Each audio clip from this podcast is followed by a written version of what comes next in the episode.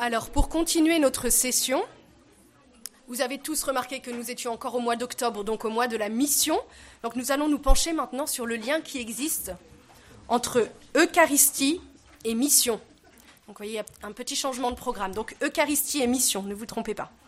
Alors, on va commencer par une petite histoire pour cet enseignement. En fait, il s'agit d'un témoignage, du témoignage du cardinal indien, cardinal Topo, qui était archevêque émérite de Ranchi en Inde.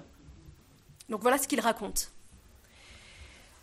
Il y a 175 ans, les tribus du centre et du nord de l'Inde orientale n'avaient pas encore entendu parler de Jésus.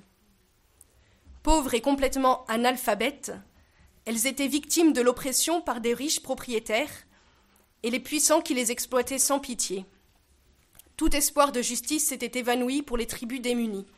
Alors, plusieurs d'entre elles se sont réfugiées dans les jardins de thé, Assam ou dans les forêts des îles pour assurer leur survie. Les tribus qui étaient demeurées sur les terres ancestrales étaient menacées de disparition et avaient perdu jusqu'au goût de vivre. Donc ça, c'est pour vous donner le cadre. À ce moment de leur histoire, Dieu a entendu leurs pleurs. Et donc, en 1845, il leur a envoyé quelques missionnaires chrétiens à Ranchi, là où étaient concentrées finalement les tribus. Pendant 4 ans, ces missionnaires ont œuvré en vain. Mais un beau jour, 4 membres d'une tribu se sont approchés d'eux parce qu'ils avaient entendu dire que ces missionnaires prêchaient à propos d'un homme qui avait été tué, mais qui était toujours vivant, et ils souhaitaient rencontrer cet homme. Donc, arrivés près des missionnaires, ils ont dit « On veut voir Jésus ». Les pauvres missionnaires ont été un petit peu... Ils ne savaient pas quoi répondre, et continuellement, ces 4 personnes leur demandaient « Nous voulons voir Jésus, où est Jésus ?» Et les missionnaires ne savaient pas quoi faire. Et donc, ces membres de la tribu se sont fâchés en leur disant qu'ils n'étaient que des tricheurs et des menteurs. 30 ans plus tard, donc en 1869, l'archevêque de Calcutta envoie des premiers missionnaires jésuites auprès de ces tribus. 4 ans plus tard, on a 6 familles de tribus, donc 28 personnes, baptisées dans l'Église catholique. Mais le véritable mouvement de la grâce va s'amorcer avec l'arrivée d'un serviteur de Dieu, le père Lievens, donc jésuite, aujourd'hui connu comme l'apôtre du Cotanagour, et donc la patrie de ses tribus. Donc à l'arrivée de ce jésuite, le père Lievens, il n'y avait que 56 catholiques sur le territoire. Il aura passé 7 ans parmi eux, jusqu'à sa mort due au surmenage, à l'épuisement et à la tuberculose, et à sa mort, la région comptait 80 000 catholiques baptisés et plus de 20 000 catéchumènes. 56 catholiques en 7 ans, 80 000 catholiques et 20 000 catéchumènes. Que s'était-il passé? Qu'est-ce qui distinguait ces missionnaires jésuites, et en particulier ce père Lievens, des autres missionnaires qui étaient arrivés 30 ans auparavant? La réponse est simple, dit le cardinal Topo, l'Eucharistie. La différence résidait dans la façon dont les catholiques ont compris, célébré et vécu l'Eucharistie. C'est qu'à partir du moment où on a eu cette considération de l'Eucharistie que tous les chrétiens ont commencé, que les tribus ont embrassé la foi catholique. Donc vous voyez, ce témoignage nous montre combien l'Eucharistie, parce qu'elle est au cœur de l'Église, vous commencez à le comprendre au fil des différents topos, est au cœur de la mission de l'Église. On peut dire finalement que l'Eucharistie va être le moteur qui va pousser à la mission. Elle va être la source, la puissance qui va accompagner cette mission et finalement, on va le voir aussi, le but de la mission. Alors dans ce petit topo, je vous propose donc 4 parties, vous l'aurez compris. L'Eucharistie qui est à l'origine de la mission, donc le moteur de la mission, donc au début. L'Eucharistie qui va être la puissance pour transformer le monde, donc l'Eucharistie qui accompagne la mission. L'Eucharistie qui est aussi le but de la mission. Et pour terminer, je vous ferai une petite partie, comme on est samedi, sur la Vierge Marie, comme femme eucharistique, et donc comme notre guide et modèle dans la mission. Alors, première partie, l'Eucharistie comme moteur de la mission. Alors, quelle est la force qui nous pousse à la mission? Quand on y réfléchit bien, on pourrait la caractériser par par l'affirmation plutôt de Saint André, qui va trouver son frère Simon. Qu'est-ce qu'il lui dit? « Nous avons trouvé le Messie. » Voilà. Celui qui a rencontré Jésus, celui qui est pénétré de Jésus, eh ben, va avoir forcément ce grand désir de le faire connaître. C'était le grand désir, par exemple, ici de Mère Marie-Augusta. Elle nous disait « Parlons, parlons de Jésus, faisons aimer Jésus, faisons-le connaître. » Et comment, justement, faire cette rencontre avec Jésus ? Eh ben, l'Eucharistie est la voie royale pour permettre cette rencontre. On l'a vu notamment donc, à travers le témoignage du cardinal Topo. À ce sujet, Benoît XVI disait, je le cite, « Il n'y a rien de plus beau que d'être rejoint, surpris par l'Évangile, par le Christ. Il n'y a rien de plus beau que de le connaître et de communiquer aux autres l'amitié avec lui. » Cette affirmation acquiert une plus forte intensité si nous pensons au mystère eucharistique. En effet, nous ne pouvons garder pour nous l'amour que nous célébrons dans ce sacrement. Il demande, de par sa nature, d'être communiqué à tous. Ce dont le monde a besoin, c'est de l'amour de Dieu, c'est de rencontrer le Christ et de croire en lui. C'est pourquoi l'Eucharistie n'est pas seulement source et sommet de la vie de l'Église, elle est aussi source et sommet de sa mission. Alors, être missionnaire, qu'est-ce que c'est ? Saint Manuel González, que vous connaissez peut-être, qui est l'apôtre des tabernacles abandonnés, disait que c'était de se remplir jusqu'à en déborder de Jésus-Christ, de sa doctrine, de son amour, et ensuite aller mouiller les autres jusqu'à les tremper jusqu'aux os, alors, attendez, je signe, mouiller jusqu'à tremper jusqu'aux os tout ce qui nous touche ou s'approche de nous avec ceux qui débordent de nous. Donc il faut se remplir de la bonne eau, qui est Jésus, pour ensuite mouiller les autres, les tremper jusqu'aux os de cet amour de Jésus qui débordera de nous. Il dit encore, « C'est se rassasier jusqu'à l'enivrement du vin de la connaissance et de l'amour intense de Jésus-Christ, et sortir ivre sur les routes, être fou d'un seul thème, à savoir Jésus crucifié, dont le sacrement, l'Eucharistie, ne doit pas être abandonné. » Voilà, donc ça c'est Saint Manuel González qui dit ça. Alors pour nous, encore faut-il que nous ayons conscience de la richesse que nous avons eue dans cette rencontre avec le Christ, de la richesse de notre foi.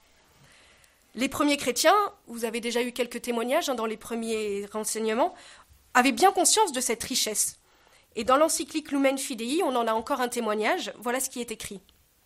« La conviction d'une foi qui rend la vie grande et pleine, centrée sur le Christ et sur la force de sa grâce, animait la mission des premiers chrétiens. Dans les Actes des martyrs, nous lisons ce dialogue entre le préfet romain Rusticus et le chrétien Hierax. Le préfet. « Où sont tes parents ?» Le martyr. « Notre vrai père est le Christ, et notre mère, la foi en lui. » Pour ces chrétiens, la foi en tant que rencontre avec le Dieu vivant manifesté dans le Christ était une mère, parce qu'elle les faisait venir à la lumière. Elle engendrait en eux la vie divine, une nouvelle expérience, une vision lumineuse de l'existence pour laquelle on était prêt à rendre un témoignage public jusqu'au bout. Donc voyez la force de notre foi, le grand trésor que nous possédons, et c'est dans la rencontre avec Jésus donc, que nous allons trouver cette force et l'impulsion de la mission. Mais cela n'est pas suffisant, car nous le savons, il ne suffit pas d'être à côté de Jésus, il faut être en lui. En effet, c'est Jésus lui-même qui nous a avertis. Il nous a dit « En dehors de moi, vous ne pouvez rien faire ». Et dans l'Eucharistie, justement, il accomplit sa mission, sa promesse d'être avec nous tous les jours, et par la communion, nous pouvons demeurer unis à lui. Et donc, c'est la condition sine qua non pour que la mission porte du fruit. C'est ce qui faisait dire d'ailleurs au pape Jean-Paul II que pour évangéliser le monde, il faut des apôtres experts en célébration, en adoration et en contemplation de l'Eucharistie. Donc on voit bien, on peut dire que l'Eucharistie est le point de départ, le moteur de la mission. Mais par l'Eucharistie, Dieu ne se contente pas de nous donner la petite impulsion initiale. Il va aussi nous donner de quoi alimenter la mission et la rendre efficace. Il va nous donner un pouvoir de transformation extraordinaire. Comment ? Eh bien, c'est ce que nous allons voir maintenant dans cette deuxième partie. Est-ce que vous suivez toujours ? Parfait. Donc, première partie, le début, le moteur de la mission. Deuxième partie, l'Eucharistie comme puissance pour transformer le monde. Alors on peut noter d'abord que la liturgie par elle-même est missionnaire et efficace. Pourquoi ? Parce qu'en elle, c'est Jésus qui agit. En effet, Jean-Paul II nous dit, dans les sacrements, c'est dans les sacrements et surtout dans l'Eucharistie que le Christ Jésus agit en plénitude pour la transformation des hommes. Et le saint curé d'Ars disait que toutes les bonnes œuvres réunies n'équivalent pas au sacrifice de la messe, parce qu'elles sont les œuvres des hommes, tandis que la messe est l'œuvre de Dieu. Voilà. Mais regardons de plus près encore la célébration de l'Eucharistie. La prière eucharistique, par exemple, est une authentique prière missionnaire. En effet, si vous y regardez de plus près, c'est en fait la prière de toute l'Église, de la terre mais aussi du ciel. Vous voyez, quand on chante le Sanctus avec les anges, on fait la mention des saints, etc. Donc toute l'Église du ciel et de la terre qui intercède pour toute l'Église et pour le monde. Vous voyez, dans la prière eucharistique, on va avoir la prière pour le pape, les évêques, les membres assemblés, etc. Vous voyez, donc la prière eucharistique est une prière missionnaire. Ensuite, pendant la consécration, on a le sacrifice de Jésus rendu présent, réellement. Et là, Jésus donne sa vie pour le salut du monde. Ceci est mon corps livré pour vous. Alors l'Église est rendue participante de ce don absolu de soi et va être ainsi en mesure de poursuivre la mission du salut des âmes. Vous voyez, on a ici toute la force du sacrifice de Jésus pour poursuivre cette mission du salut des âmes. On sait aussi que l'Eucharistie est le mémorial de la mort et de la résurrection du Christ. Or, quel est le cœur de notre annonce missionnaire ? Eh bien justement, le cœur de notre bonne nouvelle, c'est Jésus, mort et ressuscité pour nous. Et dans l'Eucharistie, nous vivons ce que nous annonçons. Donc si on participe avec fruit à l'Eucharistie, voyez, nous vivons pleinement ce que nous devons ensuite annoncer aux hommes. Ensuite, dans l'Eucharistie, nous avons aussi le don de l'Esprit Saint, de Jésus, qui fortifie l'homme intérieur. Et c'est par l'Esprit Saint, c'est lui qui va guider la mission, c'est lui qui va nous pousser à la mission, dans le souffle de l'Esprit Saint. Et enfin, si on regarde la fin de la messe, il y a l'envoi, « Ite missa est », allez, c'est la mission. Et là, on peut penser à l'urgence de la mission, comme saint Paul l'a ressenté. Hein. Vous savez, dans l'épître aux Corinthiens, la deuxième épître, il dit « L'amour du Christ nous presse quand nous pensons qu'un seul est mort pour tous, et qu'ainsi tous ont passé par la mort. Car le Christ est mort pour tous, afin que les vivants n'aient plus leur vie centrée sur eux-mêmes, mais sur lui, qui est mort et ressuscité pour eux. » On voit donc combien la liturgie eucharistique nourrit la mission de l'Église. Et puis aussi, à travers les signes, à travers les actions de la liturgie, mais aussi à travers les marques d'adoration envers le Saint-Sacrement, nous pouvons déjà être réellement missionnaires. Car la mission, nous le voyons bien souvent, elle passe d'abord par le témoignage. Et Benoît XVI nous dit, « Nous devenons témoins lorsque par nos actions, nos paroles et nos comportements, un autre transparaît et se communique. » On peut dire que les témoignages est le moyen par lequel la vérité de l'amour de Dieu rejoint l'homme dans l'histoire. Donc, très grande importance de notre témoignage vécu. Qu'est-ce que c'est comme témoignage ? Eh bien, par exemple, une belle génuflexion devant le tabernacle, notre silence pour préparer la messe, nos marques d'adoration quand nous venons recevoir le corps du Christ. Tout cela sont autant de témoignages qui vont contribuer à la mission. Alors, deux petits exemples pour illustrer cela. Pensons par exemple aux messes de Saint Padre Pio. Nous savons que de nombreux pèlerins venaient y assister chaque jour et ils étaient saisis justement par l'intensité avec laquelle ce saint vivait sa messe. Et certains prêtres témoignent qu'ils ne pouvaient plus célébrer la messe de la même façon après avoir assisté à la messe de Saint Padre Pio. Et un contre-témoignage, certains ont déjà entendu, on vous l'a peut-être raconté à table, une de nos sœurs de Marseille nous disait... Donc c'était un prêtre qui, à Marseille, faisait visiter une église à un groupe d'enfants, dont des musulmans, mais sans montrer de révérence particulière pour Jésus au Saint-Sacrement. Et donc quand il a eu expliqué aux enfants que notre Dieu habitait là, dans l'église, dans le tabernacle, un des musulmans a répliqué « Je ne vous crois pas, parce que nous, si Dieu habitait dans une maison, on y rentrerait en rampant et on enlèverait nos chaussures. » Donc c'est pour vous dire combien le témoignage, nos marques d'adoration ou de non-adoration peuvent avoir un impact très fort. Voilà. Donc ça, c'est déjà la mission. Et dans la célébration de l'Eucharistie, le témoignage des prêtres qui célèbrent est particulièrement important. Et Jean-Paul II a voulu leur rappeler, en leur faisant cet avertissement, « Ministres de l'Eucharistie, nous devons tous examiner avec attention nos actions à l'autel. En particulier, la façon dont nous traitons cette nourriture et cette boisson qui sont le corps et le sang du Seigneur, notre Dieu, en nos mains. » Voyez, il voyait l'importance justement du témoignage rendu par le prêtre qui célèbre. Donc un petit récapitulatif. Efficacité divine de la liturgie, puissance du témoignage vis-à-vis de l'Eucharistie pour la mission, mais il y a encore plus. Vous avez peut-être entendu cette phrase de Gandhi qui a dit que dans la Bible, nous avions de la dynamite pour transformer le monde. Combien plus, finalement, dans le grand mystère de l'Eucharistie. C'est quelque chose que Benoît XVI a souvent cherché à expliquer, et comment, justement, dans l'Eucharistie, nous avions ce potentiel, cette puissance de transformation du monde. Et alors, il l'explique par une sorte de réaction en chaîne. Alors, il l'a décrit en particulier lors de la messe de clôture des JMJ de Cologne. Peut-être que vous vous en souvenez, sinon je vais vous faire une citation. Voilà. Il y en a qui n'étaient même pas là. Alors, voilà ce qu'il dit. Je vais essayer d'être assez claire. Donc là, il décrit ce qui est en train de se passer au moment de la consécration. Qu'est-ce qui est en train de se passer? Comment Jésus peut-il donner son corps et son sang ? Faisant du pain son corps et du vin son sang, il anticipe sa mort. Il l'accepte au plus profond de lui-même et il la transforme en un acte d'amour. Ce qui de l'extérieur est une violence brutale, la crucifixion, devient de l'intérieur un acte d'amour qui se donne totalement. Telle est la transformation substantielle qui s'est réalisée au Cénacle et qui visait à faire naître un processus de transformation dont le terme ultime est la transformation du monde jusqu'à ce que Dieu soit tout en tous.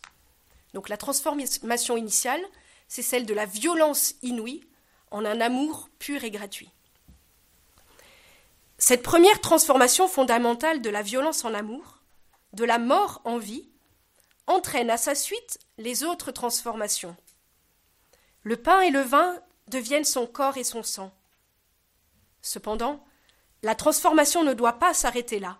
C'est plutôt à ce point qu'elle doit commencer pleinement. Le corps et le sang du Christ nous sont donnés, afin que nous-mêmes, nous soyons transformés à notre tour.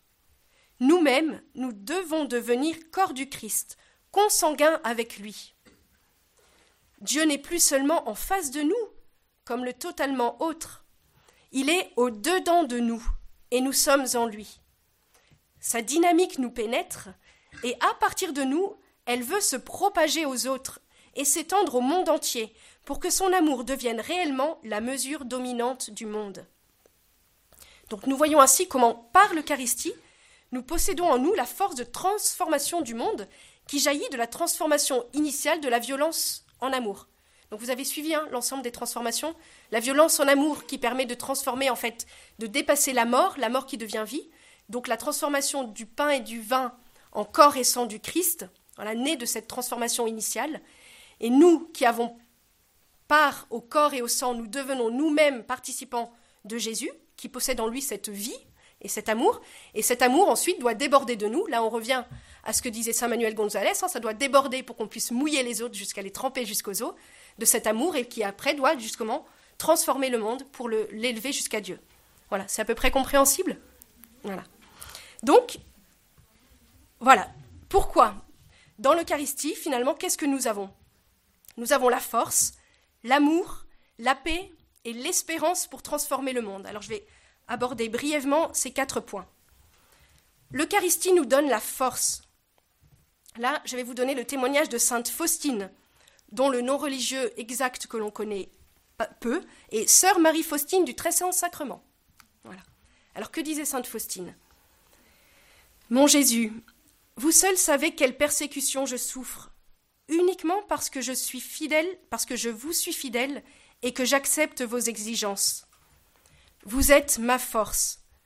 Soutenez-moi pour que j'accomplisse toujours fidèlement ce que vous exigez de moi. Seul, je ne puis rien, mais toutes les difficultés s'évanouissent si vous me soutenez. Chaque matin, pendant la méditation, je me prépare au combat pour toute la journée. La Sainte Communion est une garantie que je remporterai la victoire, et il en est toujours ainsi.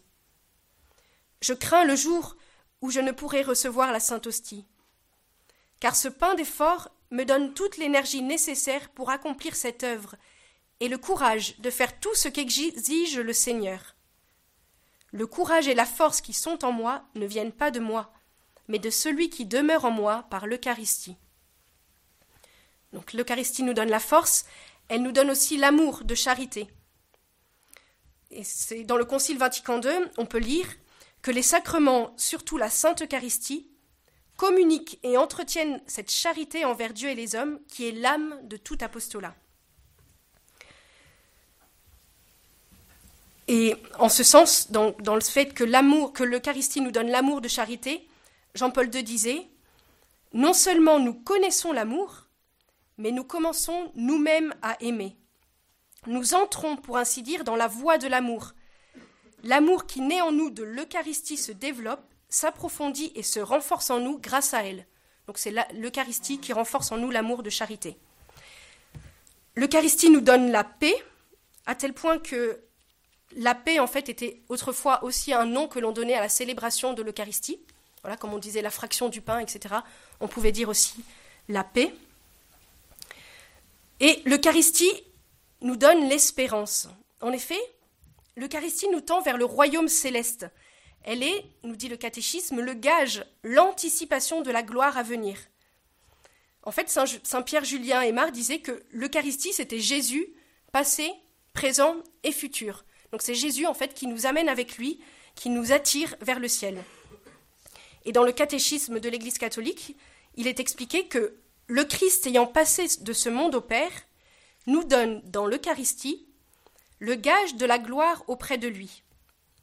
La participation au Saint-Sacrifice nous identifie avec son cœur, soutient nos forces au long du pèlerinage de cette vie, nous fait souhaiter la vie éternelle, et nous unit déjà à l'Église du ciel, à la Sainte Vierge Marie et à tous les saints.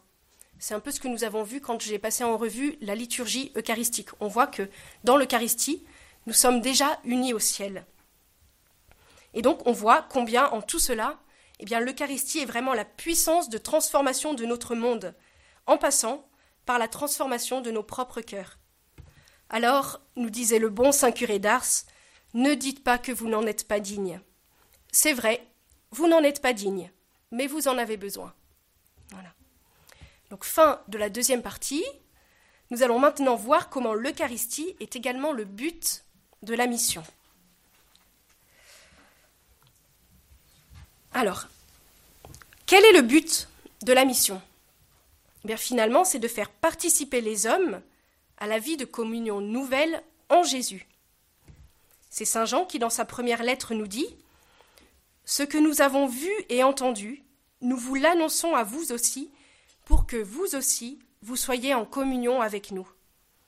Or, nous sommes nous aussi en communion avec le Père et avec son Fils, Jésus-Christ. » Or, eh bien, c'est par l'Eucharistie que va se réaliser la communion de l'Église, ou plutôt la communion qu'est l'Église. L'Église qui est union des hommes avec Dieu et unité des hommes entre eux. Donc ce don de communion reçu par l'Église, donc le don dans l'Eucharistie de communion, l'Église sait que c'est à destination universelle. L'Église se sait débitrice envers l'humanité tout entière et envers chaque homme de ce don précieux qu'elle a reçu dans l'Eucharistie. Et c'est en ce sens que le Concile peut dire que l'Eucharistie est aussi le sommet de toute l'évangélisation.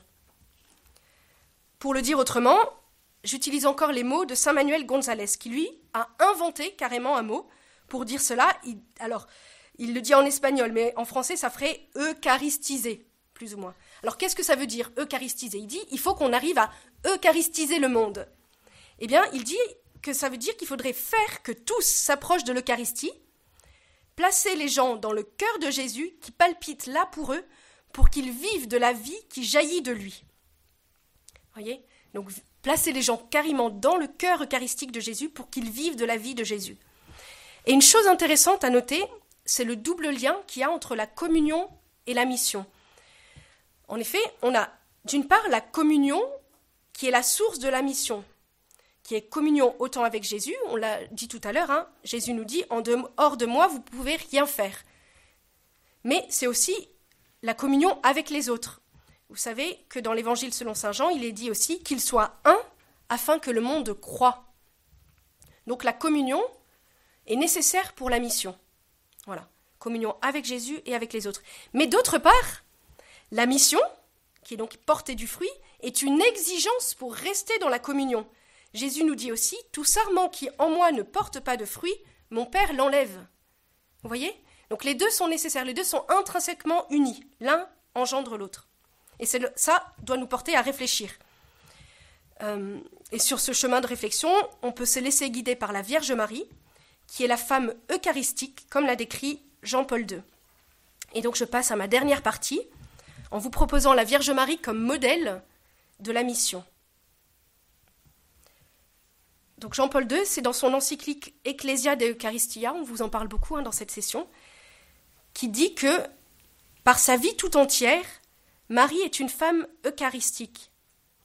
L'Église, regardant Marie comme son modèle, est appelée à l'imiter dans son rapport avec ce mystère très saint. Alors pourquoi peut-on dire que la Vierge Marie est une femme eucharistique ? Jean-Paul II nous dit qu'elle l'est par son obéissance, par son union à Dieu et par sa présence au sacrifice de la croix. Par son obéissance. En effet, de même que l'Eucharistie est un mystère de foi et d'obéissance, nous obéissons à Jésus qui a dit à ses apôtres « Faites ceci en mémoire de moi », eh bien la Vierge Marie est notre modèle de foi et d'obéissance à Dieu. Elle le dit à Cana « Faites tout ce qu'il vous dira » et elle nous pousse ainsi à la confiance en son Fils Jésus. L'Eucharistie aussi est un mystère d'union à Dieu et cela trouve un écho particulier en la Vierge Marie. On peut le voir tout particulièrement en relation avec les trois premiers mystères joyeux. Lors de l'Annonciation, donc Marie conçoit le Fils de Dieu en son sein, et elle devient ainsi le modèle des fidèles qui, lorsqu'ils vont recevoir le corps du Christ à la communion, peuvent eux aussi, finalement, alors pas engendrer, mais recevoir le Christ en eux. Et Jean-Paul II souligne qu'il existe une analogie entre le fiat par lequel Marie répond aux paroles de l'ange et l'amen que chaque fidèle prononce quand il reçoit le corps du Seigneur. Vous voyez, on peut y penser quand on va communier. On peut demander à la Vierge Marie qu'elle nous accompagne et que notre amen, quand on va recevoir le corps du Christ, ressemble à son fiat quand elle a accepté de recevoir Jésus. Ensuite, lors de la visitation, on voit la Sainte Vierge qui apporte Jésus à sa cousine Élisabeth. Et en fait, elle est le premier tabernacle qui va présenter Jésus à l'adoration d'Élisabeth, si vous voulez. Donc encore un mystère d'union à Dieu. Et on le voit aussi tout particulièrement dans le mystère de la naissance de Jésus, Marie qui sert Jésus, son enfant, contre elle, et elle incarne ainsi l'amour dont nous devons entourer Jésus à chacune de nos communions. Voilà, Marie, vraiment notre modèle pour savoir comment accueillir Jésus à chacune de nos communions. Mais surtout, Jean-Paul II relève que dans le mémorial du Calvaire est présent tout ce que le Christ a accompli dans sa passion et dans sa mort. Et donc, Marie est également présente par le don que Jésus nous a fait de sa mère au pied de la croix. Et c'est donc avec Marie que nous devons accueillir Jésus qui se donne à nous dans l'Eucharistie.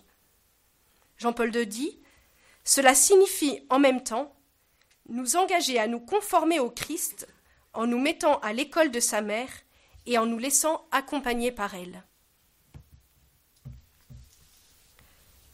En nous tournant vers elle, c'est toujours Jean-Paul II qui parle, nous connaissons la force transformante de l'Eucharistie.